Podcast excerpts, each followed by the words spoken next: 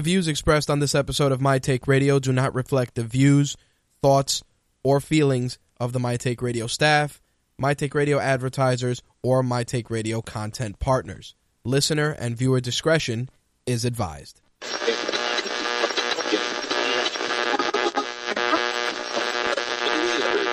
This coverage is live and uncensored, so if you have any small children present, you may want to have them leave the room.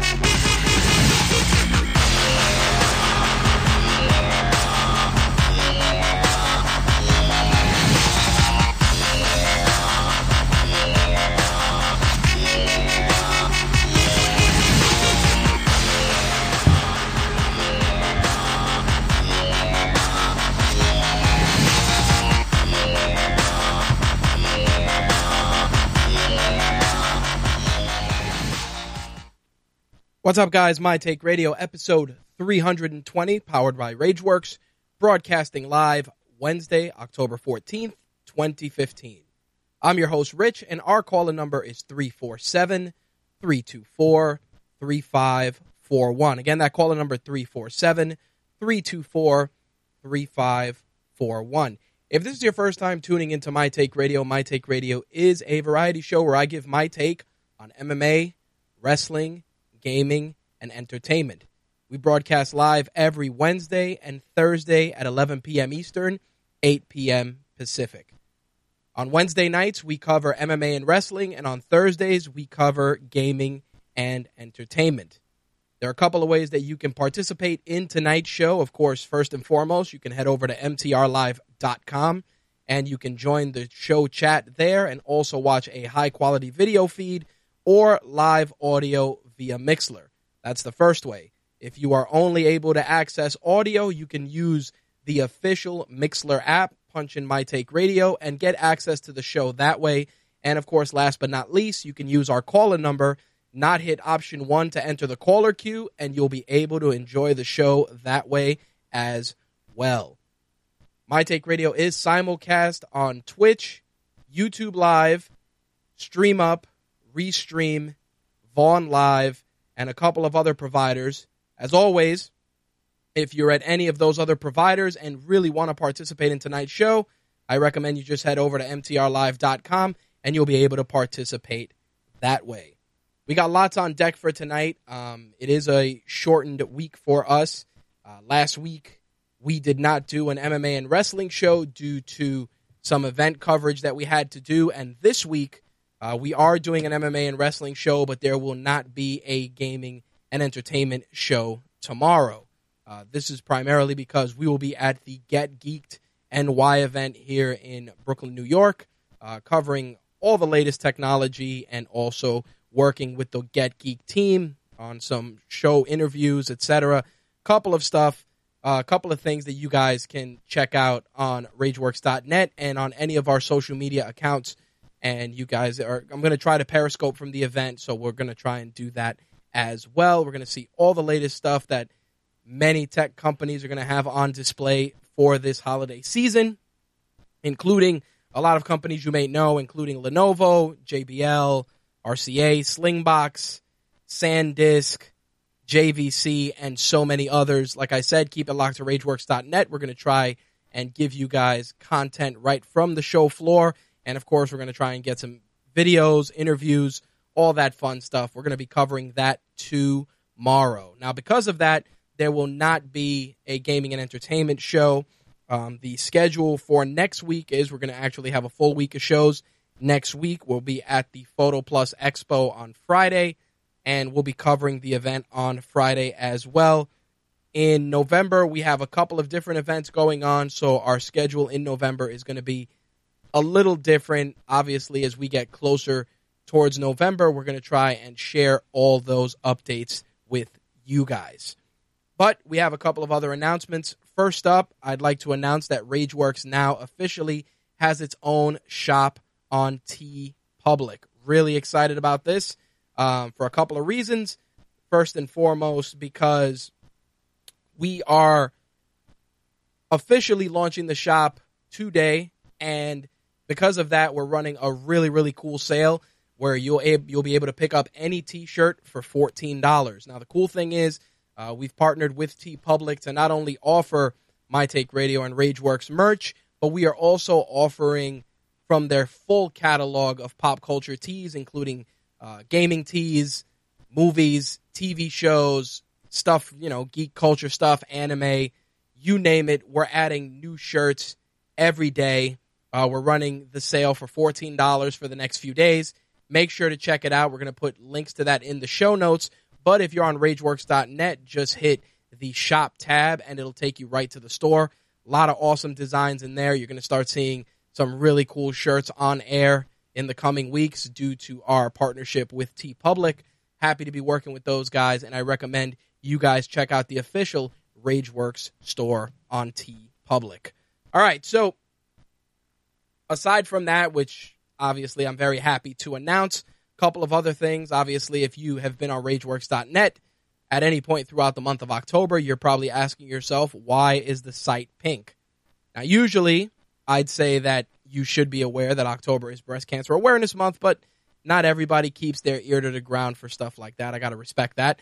But in any case, yes, the site is pink for Breast Cancer Awareness Month. As you can see in the upper right hand corner, we have our custom uh, MTR ribbon that was done for our Brawling for Boobies event, and we're going to make sure to keep that in episodes for the for the foreseeable future.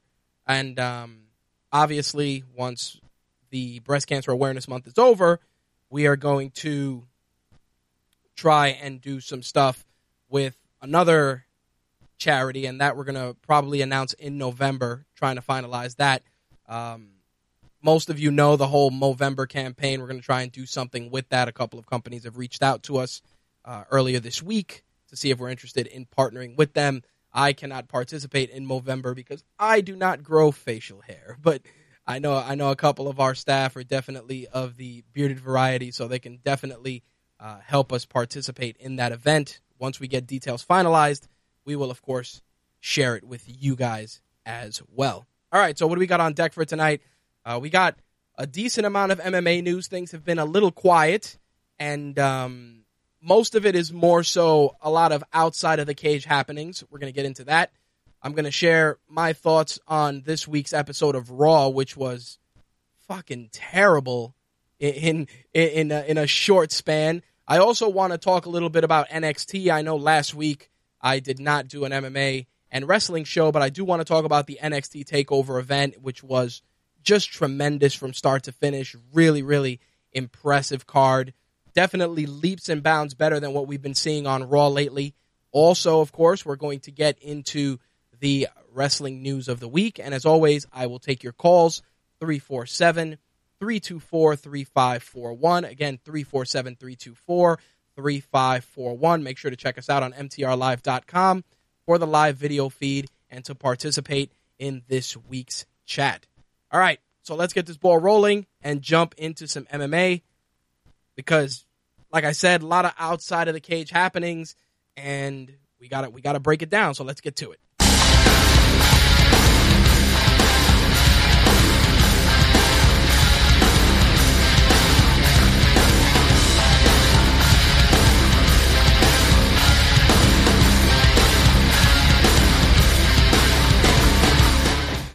So, the first bit of news I want to address involves something that has been happening over the last couple of months in the world of mixed martial arts, and it's slowly starting to take its toll on the fighters, and that is the announcement of IV bans for fighters that are looking to, re- to rehydrate after weigh ins. As many of you know, the weight cutting situation in the UFC is pretty much a non factor for most fighters, but there are a lot of guys that cut an incredible amount of weight, sometimes to their detriment before a fight, and they end up rehydrating via IV. Uh, the UFC and the commission have pretty much taken a very, very uh, strong stance against IV rehydration, And as a result of this, a lot of fighters that we've seen fighting in certain weight classes have decided to take their talents to higher weight classes due to the weight cut being so stressful on their bodies. One of the first being the magician John Dodson, who competed at flyweight and is now moving up to bantamweight. He actually made the announcement on UFC tonight. And the thing is, John Dodson is probably one of the few guys that we thought was going to be able to take the belt from Demetrious Johnson. Of course, that was not the case. On the contrary, Demetrious Johnson in every outing continues to improve every fight. Every fight he continues to establish himself as one of the best pound for pound guys in the sport. And because of this, obviously, he's pretty much cleared out his division. And for a guy like John Dodson, who uh, is a is a pretty big guy for his for his weight class, uh, the move up to a higher weight class pretty much seemed like a no brainer. Uh, John Dodson's manager said that he's moving up to bantamweight because he had originally knocked out current bantamweight title holder T.J. Dillashaw at that weight, and they believe that the weight cut and having to deal with the IV uh, bans for fighters is gonna is gonna be something that's gonna make it more difficult for Dodson to make flyweight. Now, obviously, this is a carefully orchestrated plan by Dodson's management to try and get him into a title opportunity. Now, of course, a lot of the rumblings that have been going around are the ones involving a super fight between Demetrious Johnson and TJ, Dillashaw. Both fighters have expressed interest in participating in a super fight, and John Dodson's move to the higher weight class definitely makes things interesting. Now, the funny thing is, TJ Dillashaw is not only in the news for the super fight, but also because of his recent separation from his longtime team, Alpha Male, led by, of course, Uriah Faber. Now, this has been something that has been spoken about for quite some time in many MMA circles, especially with the big fallout between Duane Ludwig and, of course, uh, Team Alpha Male, particularly Uriah Faber.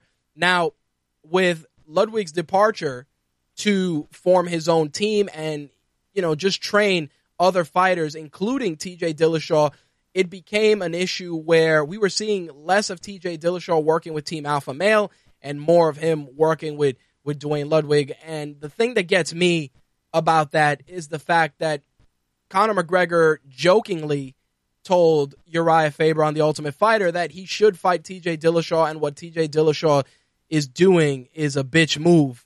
And I, me personally, I feel that G- TJ Dillashaw hasn't been with Alpha Male since he started going to another training facility to step up his, you know, title fight and his, you know, championship retention fights as well. So none of this surprises me. I think that the way it was handled was not good. I think that there was a lot of dirty laundry aired from many sides Uriah Faber, uh, Duane Ludwig, TJ Dillashaw to a degree, and of course, seeing it acknowledged in The Ultimate Fighter raises a lot of questions as well. Now, TJ Dillashaw has gone on record to say that he would fight his team alpha, his former team alpha male teammate Uriah Faber. Obviously, I'm sure that that would be a good way for those guys to resolve their differences.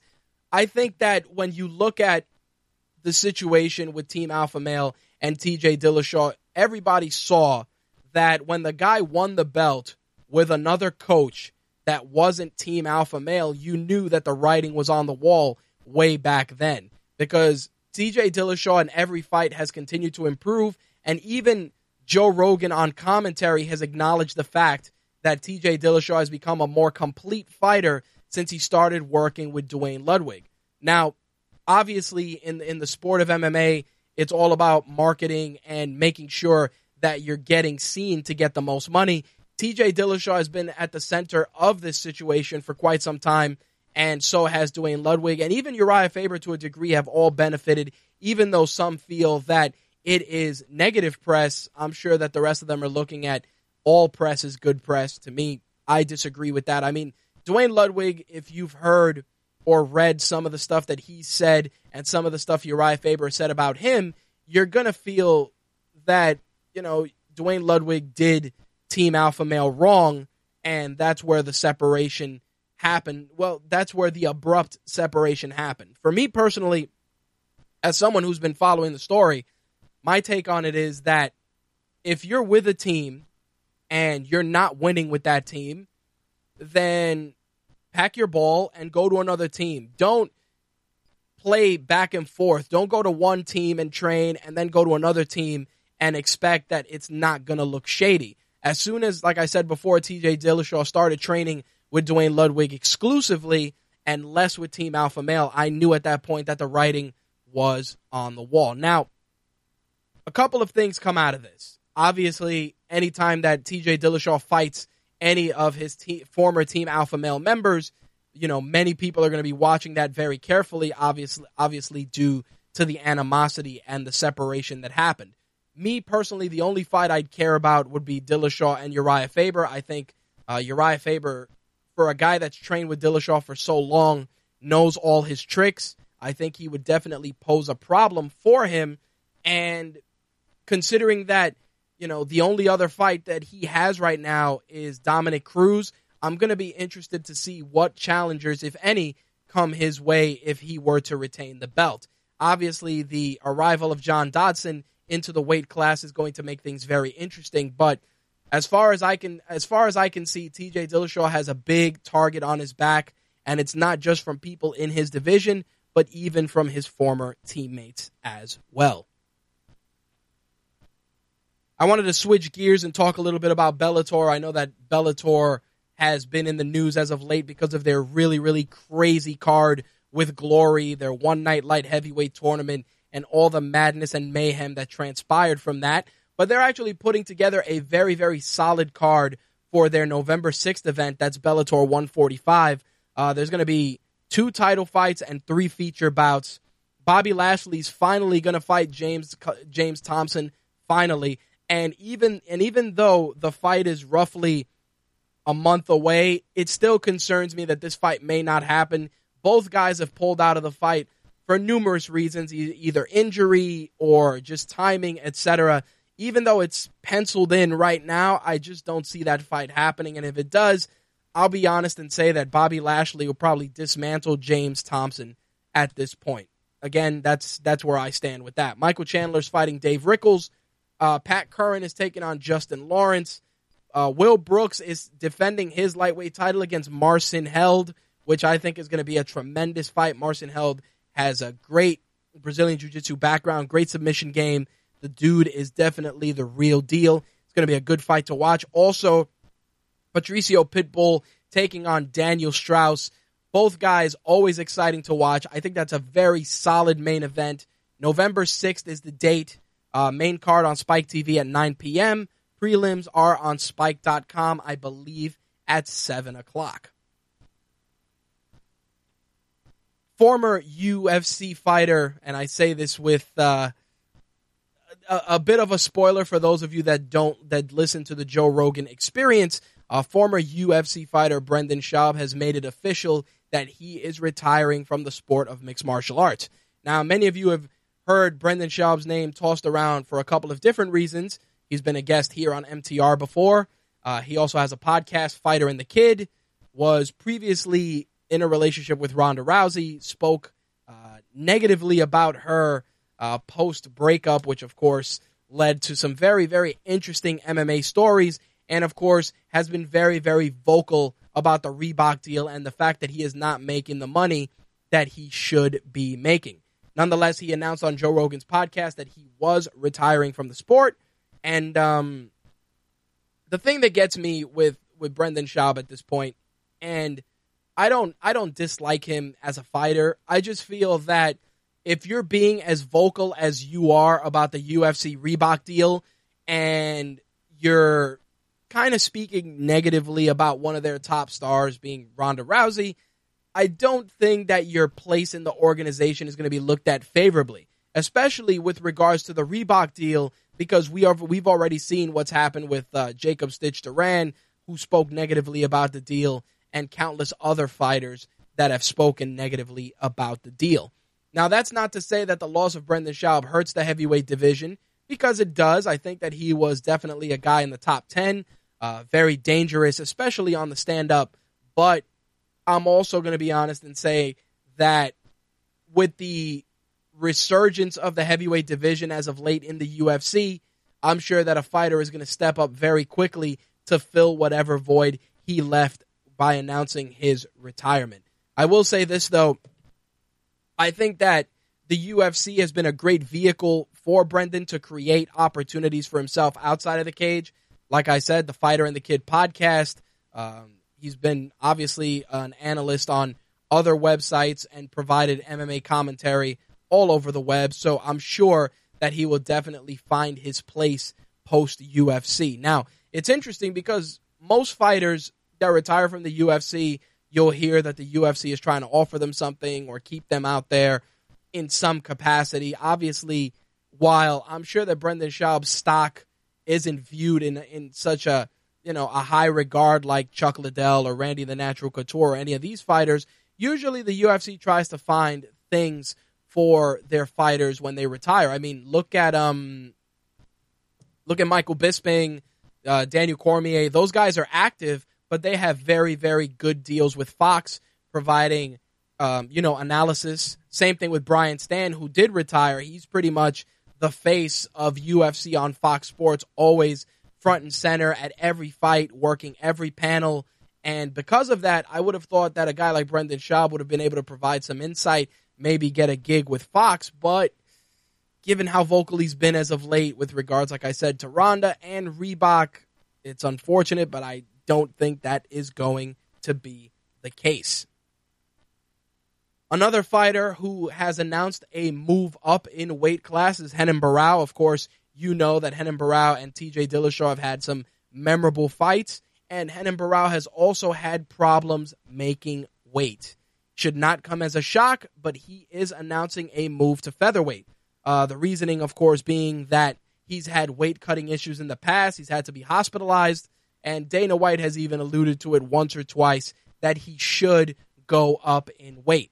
Now, Renan Barao is a very, very unique fighter, and I think that a lot of those really aggressive weight cuts hurt him, um, especially in the previous TJ Dillashaw fight, where you could see that he just was not himself. Obviously, Dillashaw was the better man that night, but I also feel that the weight cut and the way that he currently cut weight was just not very healthy. He'd either have to be hospitalized or he would be incredibly emaciated by the time weigh-ins came, and because of that, the move to featherweight is not a shock. On the contrary, I think that there's a lot of interesting matchups for him at featherweight, especially considering how great his stand up is. We're going to be watching that very closely. I'm curious to see who they give him first in that division. Another week of MMA news, another week of positive drug tests. Joe Warren was suspended following a test for positive test for marijuana post Bellator 143.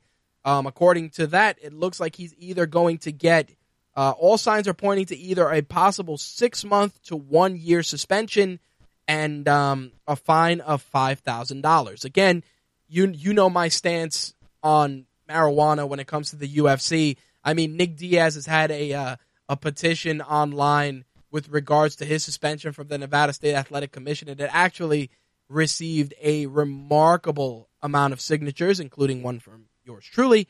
And I think that marijuana in the sport is really going to have to come under some increased scrutiny and the reasoning I the reason for this in my opinion is because obviously it's becoming legal in more and more states, and it's being viewed not so much with the disdain that it was, say, 10 years ago. Um, marijuana, of course, being used not only in cure, you know, in working with people that are dealing with terminal illnesses, uh, treatment of cataracts, etc. I think that as the years pass, I'd like to say within the next two or three years, I think that the way that the commission views marijuana is going to need it's it's going to need to be looked at once again, possibly ratified, only because there's people that have medical marijuana exemptions, Nick Diaz being one of them, and the fact that there's actual documented proof with regards to his particular case shows that we're going to need to really examine this a little closely. You know that it's crazy the Nick Diaz situation when Georges St. Pierre himself has gone on record saying that Nick Diaz's suspension and has been is excessive and that he would try and do as much as possible within within the realm of, of being legal to help Nick Diaz out. He he said in an interview that Nick Diaz was great for the sport um, and that everything that they did for their fight obviously was just for their fight and that he respects Nick and he hopes that he'll have an opportunity to fight. And hearing that from a guy like GSP who if you guys have watched has had a, an incredible rivalry with Nick Diaz, especially leading up to their fight. Um, it got real personal, especially in the in in the later going as the fight got closer. And even though GSP went in there and had one of another memorable performance against a very game Nick Diaz, it shows that even bitter rivals can recognize when something is complete bullshit. And again, like I said in previous episodes, I think the Nick Diaz suspension was excessive. And while yes, people can say he's had multiple opportunities, et cetera, et cetera, it's it's weed. Let's let's get serious. Like I've said before, if Jon Jones can test positive for coke, nearly nearly kill a lady in a car accident, and the guy gets probation and all they strip his belt and he's pretty much a, a, a guarantee to be a lock in the UFC for a title fight sooner rather than later. I think that the Nick Diaz situation can be revisited and looked at as something that was handled very excessively by the commission. Simple as that. Now, I do want to talk about this fight that's coming up, which is the uh, fight with Stipe Miocic and Ben Rothwell. That fight was scheduled to go down this Saturday. Unfortunately, Stipe Miocic had to withdraw from the fight due to injury. Uh, there were rumors that Ben Rothwell was going to get a new opponent. Unfortunately, that is not the case. The fight has been pulled completely. Ben Rothwell has no opponent at this time. And as a result, the Joe Duffy Dustin Poirier fight is moved up to the main event slot. The co-main is going to be Reza Madadi taking on Norm Park. Also on that card, Nicolas Dalby, Darren Till, Paddy Holla, uh, Holohan taking on Louis Smolka. Again, this card is taking place in Ireland and will be broadcast on the UFC Fight Pass, which again, if you don't have Fight Pass, you probably don't even know that the fight was going to happen. But yes, there is a card this weekend. I'm a little bummed out because I really thought that Stipe Miocic and Ben Rothwell were going to square off with the possibility of a title fight in their future. Stipe has been very impressive as of late, really showing uh, great range, really making a name for himself in the division. I thought that this would be a great opportunity to get himself a title fight. Of course, that has been derailed due to injury, and um, it's unfortunate, that's for sure. But I'm sure those guys would do it again. Uh, ben Rothwell has said that if for some reason JDS and Overeem can't happen, if Overeem withdraws or gets injured in a for his fight with Junior Dos Santos, he would gladly step up and fight in his place. So Rothwell definitely trying to make a name for himself, get himself noticed, make a make a big splash in the heavyweight division. I think he's doing a pretty stellar job thus far just with his post fight antics alone. Now, last bit of news I want to talk about involves Travis Browne. Travis Browne has been in, in the news as of late uh, due to allegations of domestic violence, uh, which, as of this episode, seems that those charges, the UFC conducted an, an investigation and found that there was no wrongdoing on his part. He has been reinstated into the excuse me into the UFC. But the bigger news story seems to be his alleged relationship with Ronda Rousey, which, as of earlier this week, is official. Uh, both from Ronda's camp and as well from his have acknowledged that they are quote unquote an item.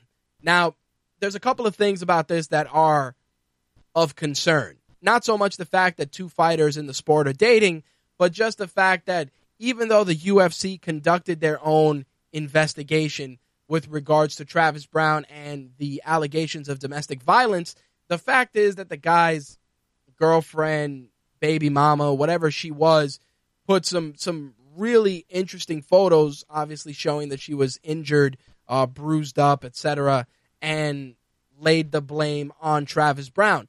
Now, Do I think that the organization, that the UFC was right to go out and investigate? Absolutely.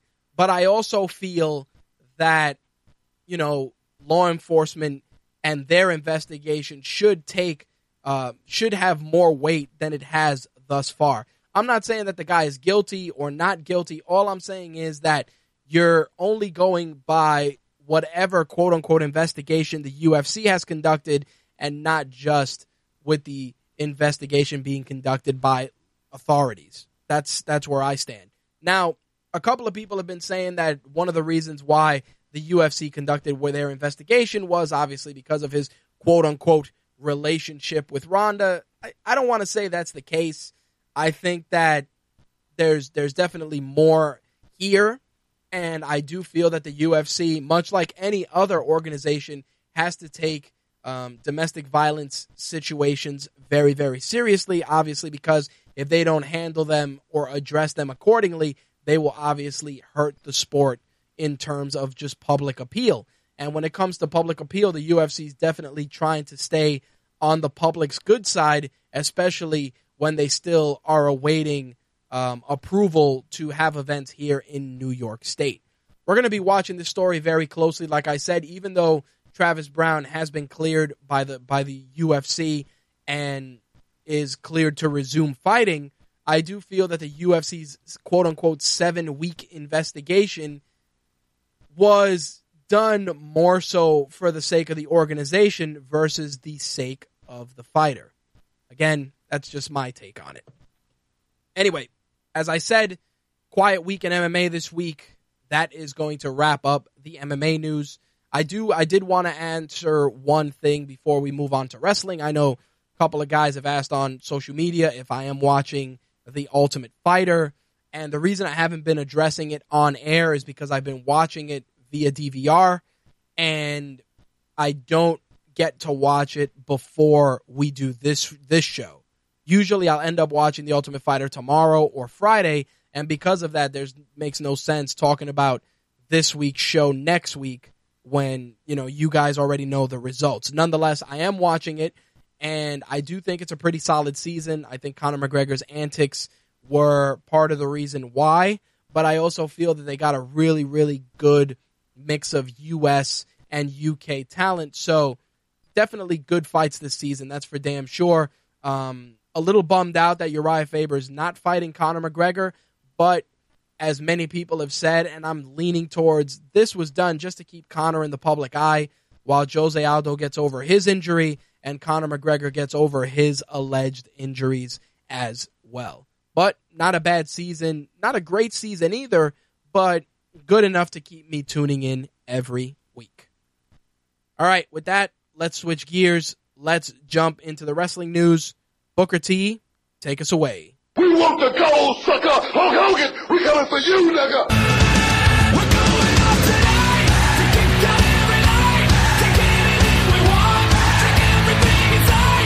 going to tell the world's house turn while we burn it in the ground.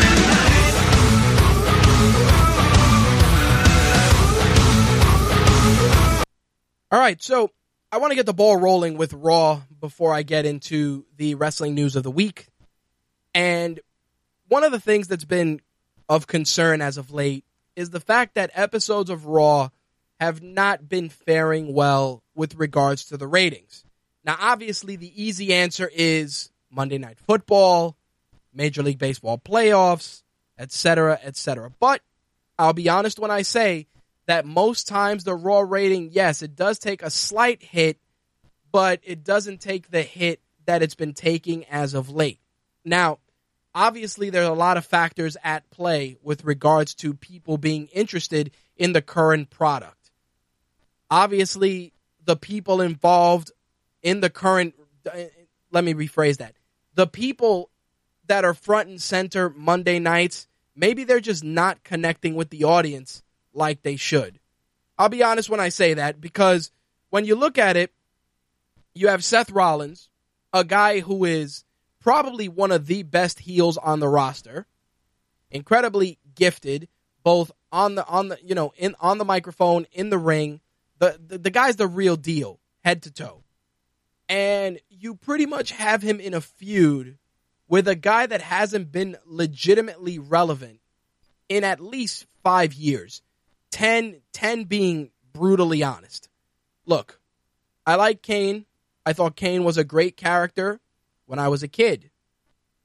Kane, in his current incarnation, while it's interesting and amusing what they've been doing with the whole split personality, multiple personality angle, I do feel that you have a roster chock full of athletic, entertaining, and engaging individuals. And the fact that Seth Rollins has to be in a match with Kane as the main event is is heartbreaking. Jimbo Slice says Raw just flat out sucks. You know what it is? It's very easy, and I and I understand where he's coming from. It's very easy for me to come on on air and say that Raw is just complete shit. That's that's the easy way out. But in watching Raw, I try to find, like as usual, the high points and the low points of the broadcast. And for me, I feel that Seth Rollins as champion is great, but what they're doing to keep him interesting is not. It's crazy that John Cena, as a secondary champion with the U.S. title, has more has more going on in that in that spectrum than Seth Rollins has in the main event. Now, there's a lot of things that can be said that most of his challengers or the guys that can challenge him are tied up in other feuds. Obviously, Roman Reigns with the Wyatts, Dean Ambrose with the Wyatts, Randy Orton with the Wyatts, etc., etc., etc. But I stand by the fact that a champion is only as good as his opponents. And if you're having Seth Rollins go out there and have four and five star matches with shitty opponents that nobody cares about, all you're doing is damaging all the work that you put into making the guy a star. Simple as that. Seth Rollins is a very, very unique talent because, again, he's grown into the role of being the number one villain in the company. He's got the presence. He does mainstream media very well. And what you're what you're doing is you're exactly what Jimbo Slice just said. Seth is a one man show carrying the weight. And that's exactly what it is. John Cena, which many of you know is going to be taking time off, if you don't know, now you do, is a non factor. And, and I say this with complete honesty. John Cena, whether he's on TV or not, is a non factor. And the reason is because John Cena is always going to sell merchandise. John Cena is always going to be cheered and always going to be booed, and he's always going to have some level of interest around him whether it's his work in the ring, his work with Make a Wish, his transition to, you know, mainstream star. The fact is that Cena is the buzzword of the company. And if you have Cena on TV or you don't, it doesn't really matter because Cena is in his own, he's in his own league. Guys like Seth Rollins, guys like Dean Ambrose, um, Sami Zayn, Kevin Owens, um, Adrian Neville, great example, are guys that they need great feuds to really keep the audience engaged. And I'll tell you, you take a guy like Adrian Neville, super over, super talented, an amazing wrestler in the ring. Sure, his mic work isn't great, but his wrestling is entertaining, it's clean, it's crisp, and it works. Why can't a guy like Adrian Neville challenge for the belt, even if it's for one month. Why can't we have that? Or here's another example Cesaro, a, a, a complete, well rounded superstar, has the look, has the wrestling. Again, mic work isn't great, but at least it's a fresh face in the main event. You take those opportunities away to put Kane in there. And again, Kane has reached a point where he should be transitioning to either a full on on screen authority figure or a manager, not a wrestler. And yeah, people are saying that Kane has been doing really good work with the whole split personality angle. And while I do agree to a point, I do feel that you're wasting Seth Rollins in this situation. And I say this because you're wasting him from giving us good performances in the ring because you want to have him carry Kane to a decent match. It's it's definitely not the move. As for Raw, as usual, the the usual suspects continue to impress. Uh, the New Day had a match with Randy Orton and Dean Ambrose. That was surprisingly solid, considering everybody that was involved. Randy Orton, as usual, is a guy that if he's motivated, you're going to get a decent match, and if he's not motivated, you're going to get a fucking dud. I definitely feel that the New Day have turned it up, but they're slightly directionless. And I say this because they went from feuding with the Dudleys to kind of doing the authorities' dirty work. It's it's they really just don't have a consistent direction. That doesn't take away from the fact that they're entertaining as hell because that they are. The New Day are tremendous in any role that they're in, but I just feel that you you have a, a stable of three guys that you can challenge for secondary title. Obviously, you can even try and challenge for the main title. And this goes back to what I said a couple of months back, where the New Day would have benefited from having four members. And I say this because you would have had one tag team, one mid card guy, one main eventer. Unfortunately, you know, the three man op, it's great, but this would have been a great opportunity to transition a guy like Mark Henry. Or if you wouldn't have put the primetime players back together, you could have put Titus O'Neil in the New Day and it would have worked. And you would have had your main your main eventer with Big E to challenge for the main title. You would have had your secondary guy, either Titus O'Neil or Mark Henry, challenge for the US and IC title, and then you could have utilized Xavier Woods and Kofi Kingston to challenge for the tag titles, or you could have even had Kofi challenge for the secondary title, which he has a record of doing, and pair Xavier Woods with either one of those superstars and have a solid tag team. The problem with the New Day is that they've taken a shit gimmick, they've made it work tremendously, and now creative doesn't know what to do with them. Because one week they're super funny, one week they're they're going out there having tremendous matches, and that's great. But you really have to pull it together, and I feel that that's something that's lacking with regards to creative when it comes to the New Day. I'm serious. You could definitely do so much more with them, but instead you choose to kind of sprinkle them throughout the broadcast and not do something that really makes sense. If you guys remember when the Shield burst on the scene they were going out there, they were kicking everybody's ass, they were winning titles, they were becoming a force. When you create a stable in the company, whether they're heels or faces, the end game is that those guys end up holding all the belts and really exercising their power throughout the program. This goes back to the NWO. This goes back to the Wolf Pack. You could go back to Jersey Triad with um, Kanyon Bam Bam Bigelow, and DDP. There's there's countless stables that you can name that have always thrived on controlling all the titles. You know, you could go to TNA, you look at Triple X and their sta- you know, and that stable, you could look at the Natural Born Thrillers in WCW. It's always been something where you're leveraging all your all your stable mates to do something that controls the entire landscape of the company and that's what's lacking.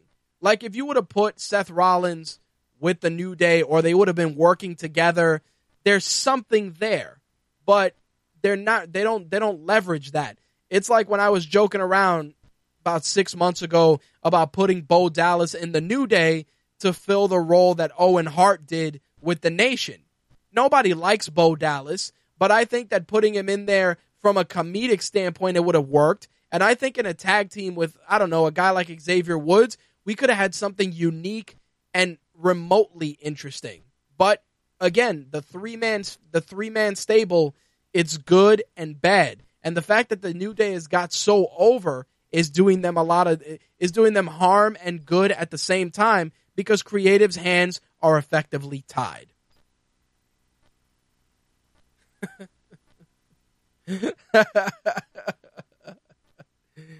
Ah, Jimbo Slice with his communique. Definitely cannot share that. Anyway, we had Naomi and Nikki Bella square off for the 85th thousandth time. Um, couple of things. Naomi, and I've said this before, super talented, but I kind of feel that she's taken a step backwards instead of taking a step forwards. I don't know why. I don't know if it's just the fact that she's not getting enough ring time. Something is amiss. Nikki Bella's ring work, again, pretty solid. She does a pretty good job, but both women there's there's no clear cut direction for them.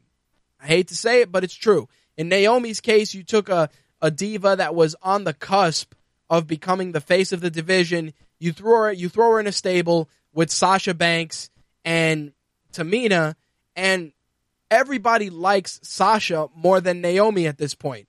Naomi is essentially Shawn Michaels. I mean, um, Sasha's essentially Shawn Michaels, and Naomi is Marty Jannetty. I hate to say it, but it's true. When when when when the faction comes out, people chant for Sasha Banks, partially because of the amazing work she's done in NXT, but also because of the fact that she's a complete wrestler. Complete. Good character, great move set, awesome presentation, can carry anybody to a match, can make anybody look good. Naomi still hit or miss.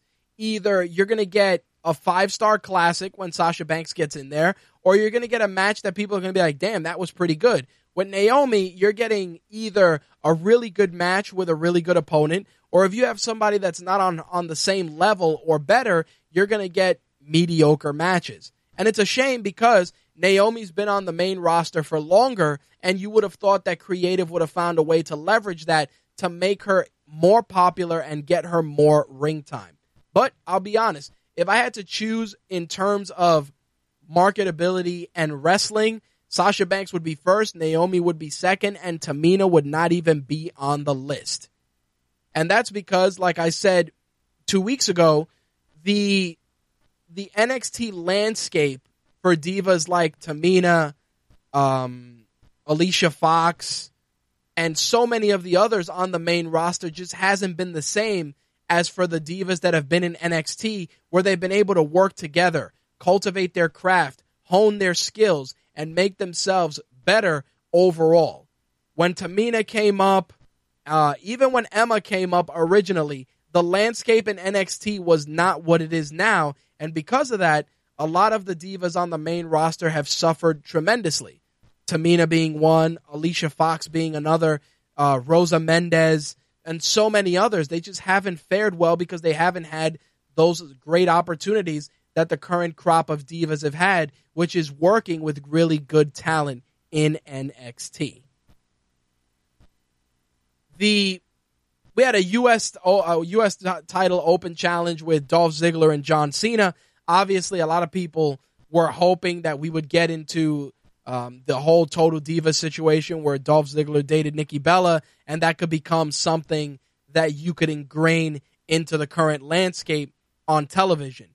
I will say this: um, the match was surprisingly good, but I think that for as good as the match was, the ending was fucking terrible. I mean, I can see that they were possibly leaning towards uh, Ziggler and Cena possibly feuding, and I think that would be great. But I also feel that you take such a great match and you end it so terribly, it just doesn't it doesn't it doesn't work well. It really doesn't, and it's a and it's a shame because Dolph Ziggler's another guy that as a mid carder has all the tools to make a match work.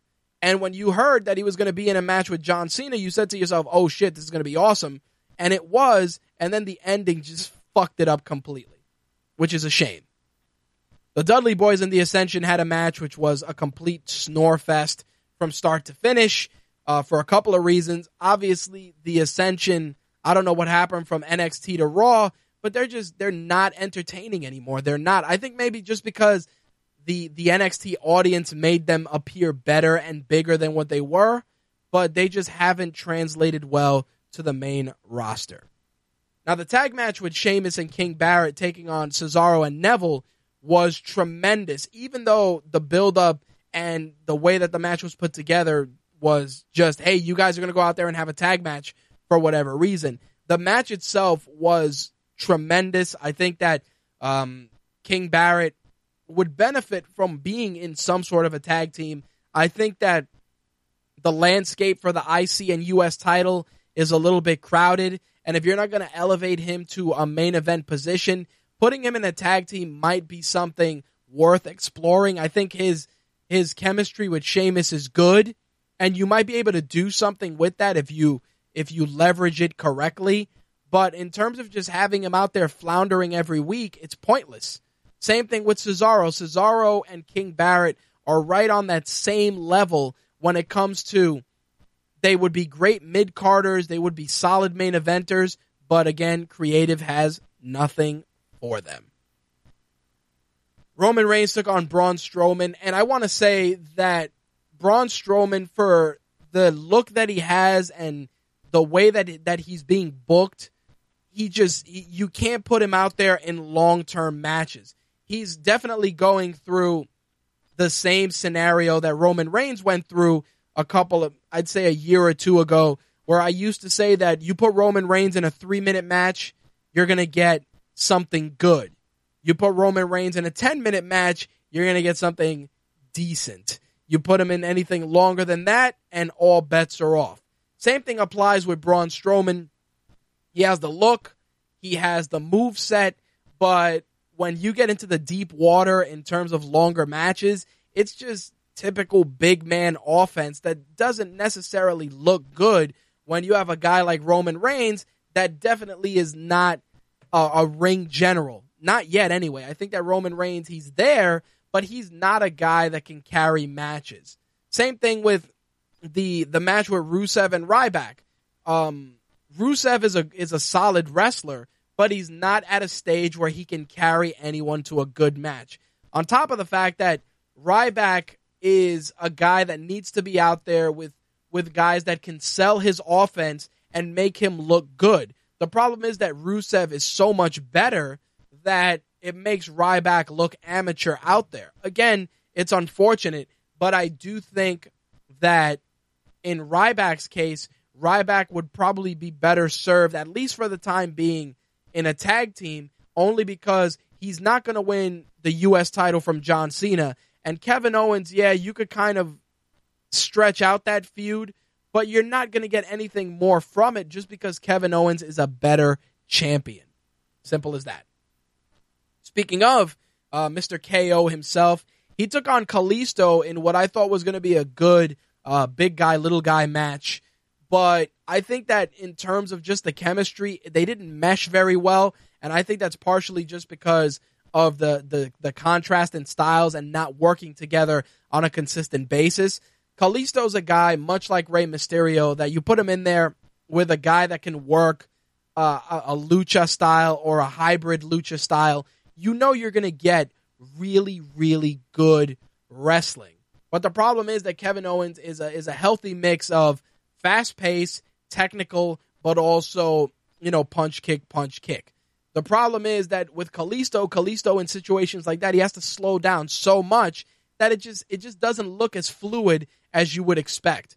As someone who's watched Lucha Underground and even AAA and Lucha Libre on some of the Spanish language channels, you'd understand if you watch those type of matches and you'll see the difference between the quote unquote WWE lucha style and the lucha style that you see on programming like Lucha Underground, AAA, and any of these other promotions. The problem is that if this were a Ring of Honor match, or if this were a match in Lucha Underground, or even on, on just the independents, we would have seen something more from Kevin Owens, but he's had to learn, you know, learn the WWE style, and Kalisto's had to learn it as well, and it just did not mesh. I was when the match was was going to start, I said, wow, we're going to see something really good. And it wasn't terrible, like I said, by any stretch, but it definitely could have been better. We got ourselves the obligatory Divas tag team match, which we it's it's anybody's guess. Either Charlotte and Becky win, Brie and Alicia Fox wins. Nobody cares. Simple as that. I, I really didn't give a shit about it. Um, our main event was the lumberjack match with Seth Rollins and uh, the Monster Kane. and it was it was all right. You know, um, you know, Kane Kane won the match going into the pay per view. I don't really care either way. I think that it's just like I said, it's a placeholder feud. It's not really accomplishing too much. Uh, the lumberjack involvement was good. It was refreshing, but it was you know there was there was just so much of that match that just didn't mesh well. It didn't work well. The crowd could give two shits about it. I fast forward. I, I watched the match. I fast forwarded the the bulk of it, and then I rewatched it only to you know get a firm understanding of it so I can address it on air. But Raw was just not crisp at all. Like I said, a lot of wash, rinse, and repeat. Um, it really was just a very, very mediocre show. And you're building up a Hell in the Cell event with matches that nobody gives a shit about, which we're going to address in a few minutes. But I, overall, like I said, if you if you watched Raw or if you were flipping between that and the Monday Night Football game, you really weren't missing much. And it's unfortunate because, like I said, you have so much great talent, some of the best talent within the last five years, and three hours of programming, and we just get mediocre shit. It's terrible, but hopefully the final show before Money uh, Money in the Bank, uh, Hell in the Cell will be better. We'll see what happens. Um, as always, if um, anything changes with regards to scheduling, I'll let you know. But all signs point to us being able to do the show before Hell in the Cell and give you guys our picks.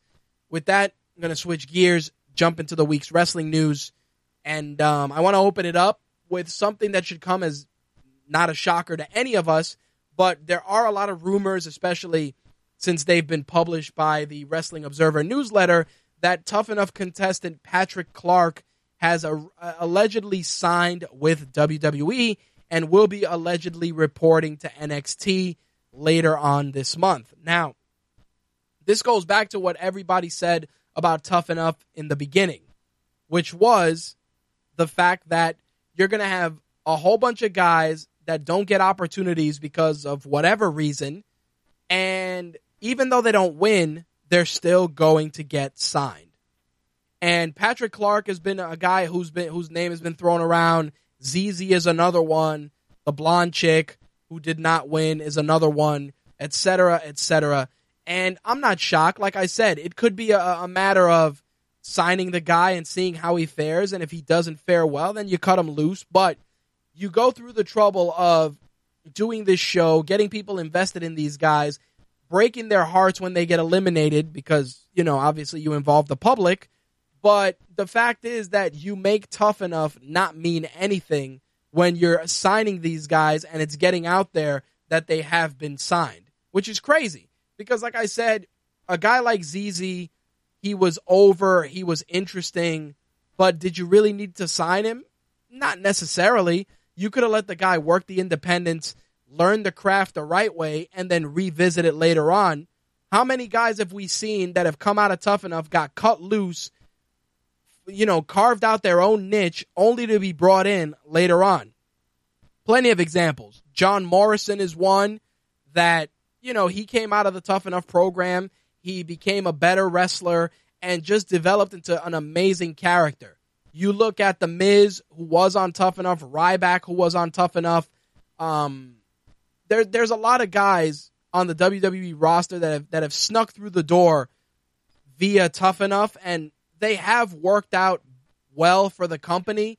But we also have to consider that these are guys that have also been honing their craft on the independents or trying to become just better performers. And maybe these guys have something that the company sees that we that we did not but I just feel that it wastes the exercise of tough enough and people's votes and just the overall process when you're going to sign these guys after the show. I really think that a guy like Patrick Clark, who many felt was a favorite during the show, to hear that he got that he may be signed by the company, I think is cool because I think that Patrick Clark has a genuine passion for this business and I think that if you cultivate that and nurture that accordingly, you may get a decent superstar. But like I said before, it defeats the purpose of making people become invested in a show if everybody that looks like they have pot- any remote potential are going to be signed along with the winners of the show. It's fucking pointless. That's where I stand on that. Now, I was talking about Mark Henry earlier in the segment, and I want to get into an interview that he did recently with uh, Philly.com talking about that he intends to retire after WrestleMania 32. And a um, couple of things. I think that Mark Henry retiring is the end of a solid, albeit very disjointed career. And I'll tell you why. When Mark Henry was signed and you saw this, this strong, massive human being, you said to yourself, this is a guy that could be champion for years. And all of a sudden you see him sexual chocolate, all these terrible gimmicks. And then all of a sudden you bring him back with the Hall of Pain gimmick. And it just takes off and he becomes this this force, this this guy that can genuinely be champion. And creative squandered that opportunity. You threw him into a meaningless feuds left and right. And now you're looking at a guy who's on the verge of, you know, walking off into the sunset. And when you look at Mark Henry's career, you're going to just remember more of the bad than more of the good. And I don't blame Mark Henry totally. I blame creative. I blame the fact that they couldn't leverage a guy of his size and his unique look and make him something more than just, you know, the token big black guy. Because that's what they did. If you remember when they tried the whole silverback thing and, you know, sexual chocolate, all this other shit, it wasn't until he, he started doing the Hall of Pain that we started seeing something different, something unique, something aggressive, a new dimension to his character. But much like Kane and so many other veterans, it was too little too late. Now, I think that before Mark Henry goes off into the sunset, it would be fitting that creative involvement in something meaningful, something solid, and put him in there with a lot of superstars that not only he can learn from, but that he has the opportunity to give us memorable matches before he calls it quits. That's what I'm saying. If Mark Henry is to retire after WrestleMania 32, giving him a run with you know an IC title, a US title, something meaningful. I mean, they're not going to put the big belt on him. It's not happening. But give him something, make him involved in something that people can look back at Mark Henry's career and be like, "Man, that guy had awesome matches with Kevin Owens and Cesaro. Hey, remember that feud he had with Cesaro for the IC title or the US title? Hey, remember those matches he had with John Cena for the US title? They were pretty solid." That's what we want to see. We don't want to remember Mae Young giving birth to a hand. We don't. I want to remember good matches from a guy who had tremendous potential that was that was squandered by creative. You know, it's it's it's unfortunate that Mark Henry, you know, he's announcing his retirement, but even if he stayed on board for another year, he's been so misused that it doesn't even matter. Same thing with the Big Show. You look at the Big Show, you see this big, massive force. And when you go through the Big Show's matches and his feuds, there's so many throwaway matches and throwaway feuds and and multiple heel face turns in the span of three months that you don't give a shit. I mean, the people that are chanting "Please retire," I mean, they're they're chanting it obviously for the right reasons because the Big Show doesn't need to be on TV anymore.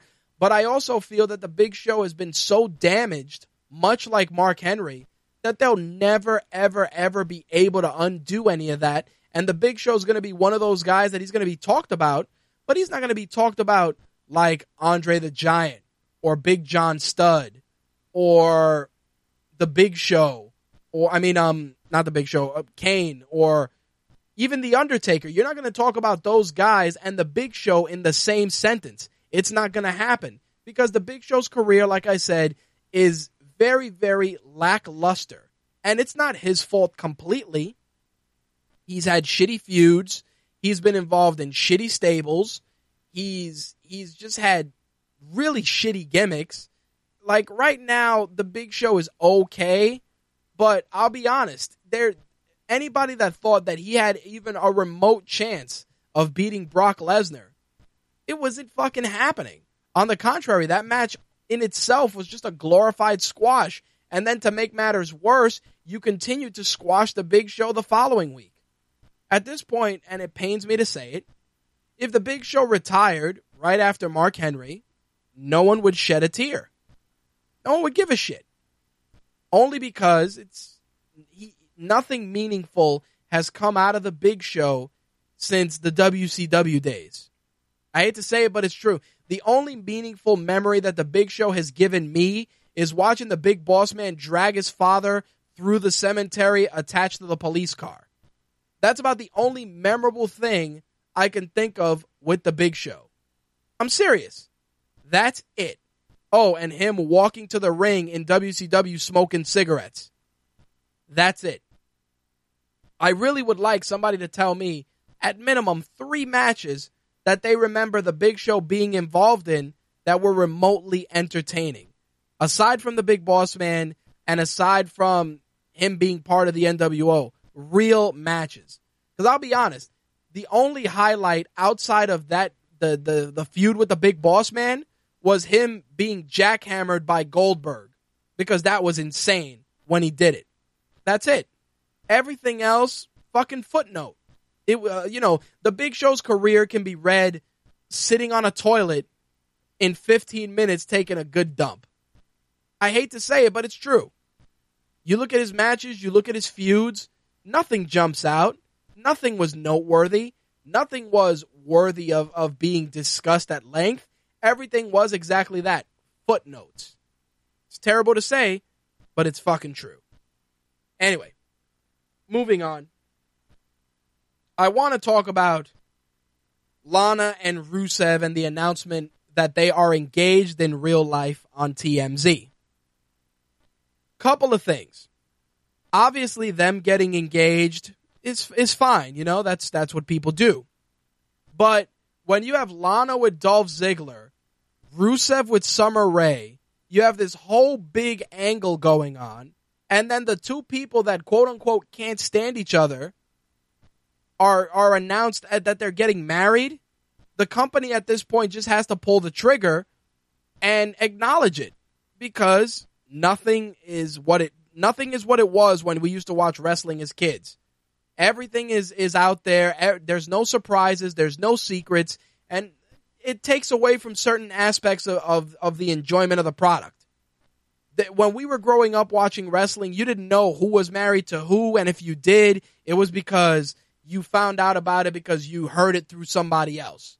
Now TMZ's reporting on shit. All these other outlets are reporting these news, uh, you know, news stories like this, and it hurts in terms of just trying to do anything on the on the regular product. Like right now, how are you going to do anything with Lana and Rusev when everybody knows that they're engaged for real? It's crazy. And because of that, while many people are obviously happy for them, I'm sure that creative is ripping their hair out at this point because they went to all this trouble to separate them and all of a sudden it got out that they're getting married. It's it's definitely a huge blow. I mean, it was kind of acknowledged on Raw, but at this point, it just looks so forced that it doesn't even make sense. Like you're better off having Lana paired with Rusev for real and just going back to that. And the reason I say it is because since you separated Lana with from Rusev, nothing good has come out of e- out of it for either performer. Rusev is just working meaningless matches with Summer Rae as his valet. No one gives a shit. Lana got injured getting ready for training for a match, and her relationship with Dolph Ziggler doesn't even. There's zero chemistry. It's like, yo, let's make out. That's it. That's all they do. They make out. Lana comes out dressed like like a stripper from 1985, and that's it. Oh, look, look at look at my airbrush jean jacket. The fuck year is this? Dolph Ziggler is supposed to be this cool ass dude, and he has Lana dressed like Kelly Kapowski from Saved by the Bell. Like, yo, what the fuck are you doing? And it's not it's not Dolph Ziggler's fault, it's creative. But like I said, you're better off scrubbing this entire feud, putting Lana with Rusev, and just letting it work itself out, either as heels or faces, whatever the case may be, but you might as well leverage their relationship on television since everybody already knows that they have a relationship off television. That's all I'm saying.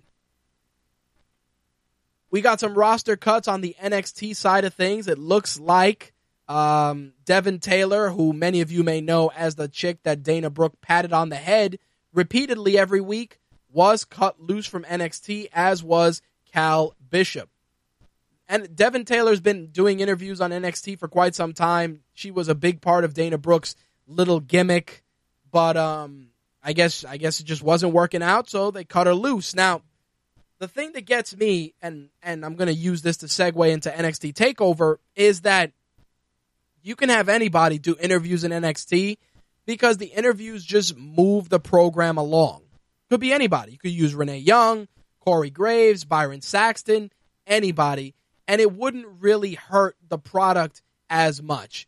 Only because NXT's product is built on the in ring aspect more than the backstage aspect. And with that, I got to say that Dana Brooke, even though she loses somebody to pick on, she definitely impressed me with her match against Asuka at at NXT Takeover. I thought that Dana Brooke took a, an incredible ass whooping, but definitely showed some some some interesting you know some interesting developments in terms of just her wrestling ability. If she continues to improve, I think that she definitely will be a viable heel for NXT and even for the main roster. As for the takeover card, by and large, it was tremendous. I felt that the Iron Woman match, because that's what it was, was phenomenal. I think that the storytelling for the Dusty Rhodes Tag Team Classic was tremendous. And I think that Apollo Crews solidified himself as an A plus performer that I wouldn't be shocked if you see Apollo Crews on the main roster in six months and that's not taking anything away from Tyler Breeze because Breeze is an incredible worker. And I think that there's a place for Breeze as well. But I think that if you're going to move Breeze up to the main roster, you're going to need to fine tune his gimmick because you've got too many too many similarities between him and the Miz on the main roster that you're going to have to do something else, something different in order to set to separate them. Only because I feel that Tyler Breeze is a better cocky heel than the Miz, and not only that, Tyler Breeze is a better wrestler. So because of that, while I think Tyler Breeze is going to have continued success in NXT, we can't leave him down there too long because he's definitely better than a lot of guys on the main roster. Like I said, Takeover was a phenomenal event. Uh, I got the I got more entertainment out of two hours of NXT Takeover than three hours of Raw. No bullshit. Simple as that.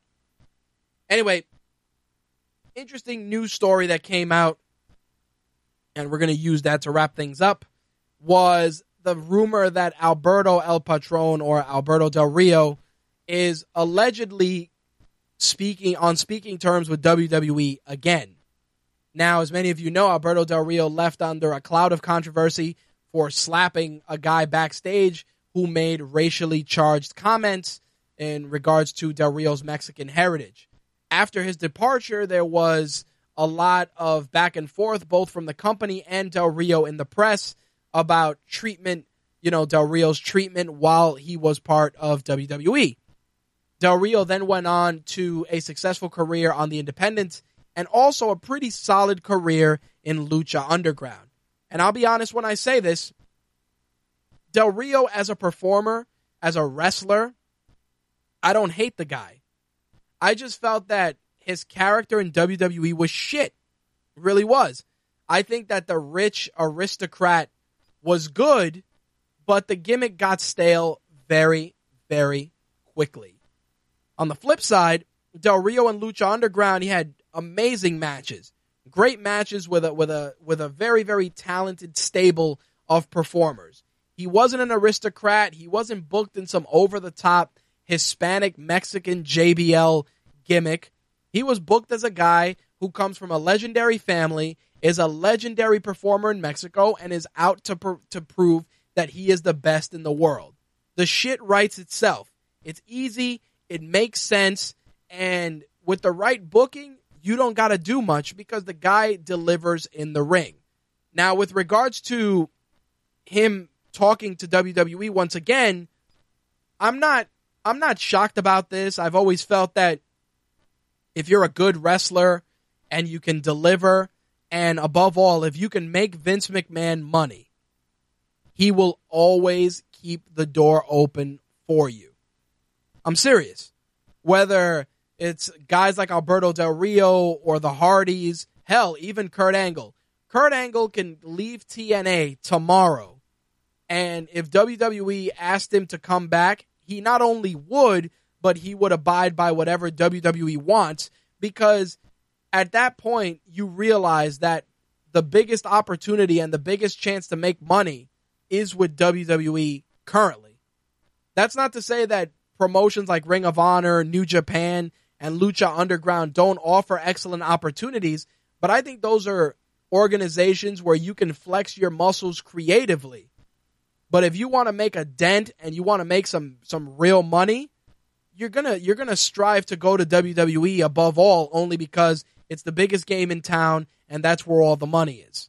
It's no different than you know guys that play in the Canadian Football League with aspirations of playing in the NFL because that's where the money is, that's where the press is, that's where the fame or the notoriety is, depending on on who you are. I think in Del Rio's case, if the culture has changed and the person who said those those terribly those racially those racially insensitive remarks to him is no longer with the company, then I think it opens the door a little bit. And I think with the quote unquote necessity for a Hispanic star, Del Rio definitely has the bargaining chip. Because in terms of wrestling, he wasn't a terrible wrestler. I think that Del Rio wasn't allowed to perform the way he has in Mexico and even in Lucha Underground. I think that the WWE style hurt Del Rio along with the gimmick. I'm curious to see where the story goes. There were rumors that they had also tried to re sign Carlito. Same thing, trying to get a guy to capture the quote unquote Hispanic audience. And I say this now, much like I said it in weeks past. You have guys that can capture the Hispanic audience already. Kalisto, the Lucha Dragons as a tag team, Kalisto as a single performer, you have the tools to create a viable Hispanic star on par or even greater than Rey Mysterio. Why they haven't done it, I don't know. But if you're going to bring back a guy like Del Rio and you're going to have him in matches with fucking Sheamus, you're not you're not doing the guy any favors. Yes, he may have more money in his bank account, but in terms of doing anything meaningful for his career, it would be a waste of his time. But as of right now, it's purely a rumor, but we will be monitoring it very closely. All right.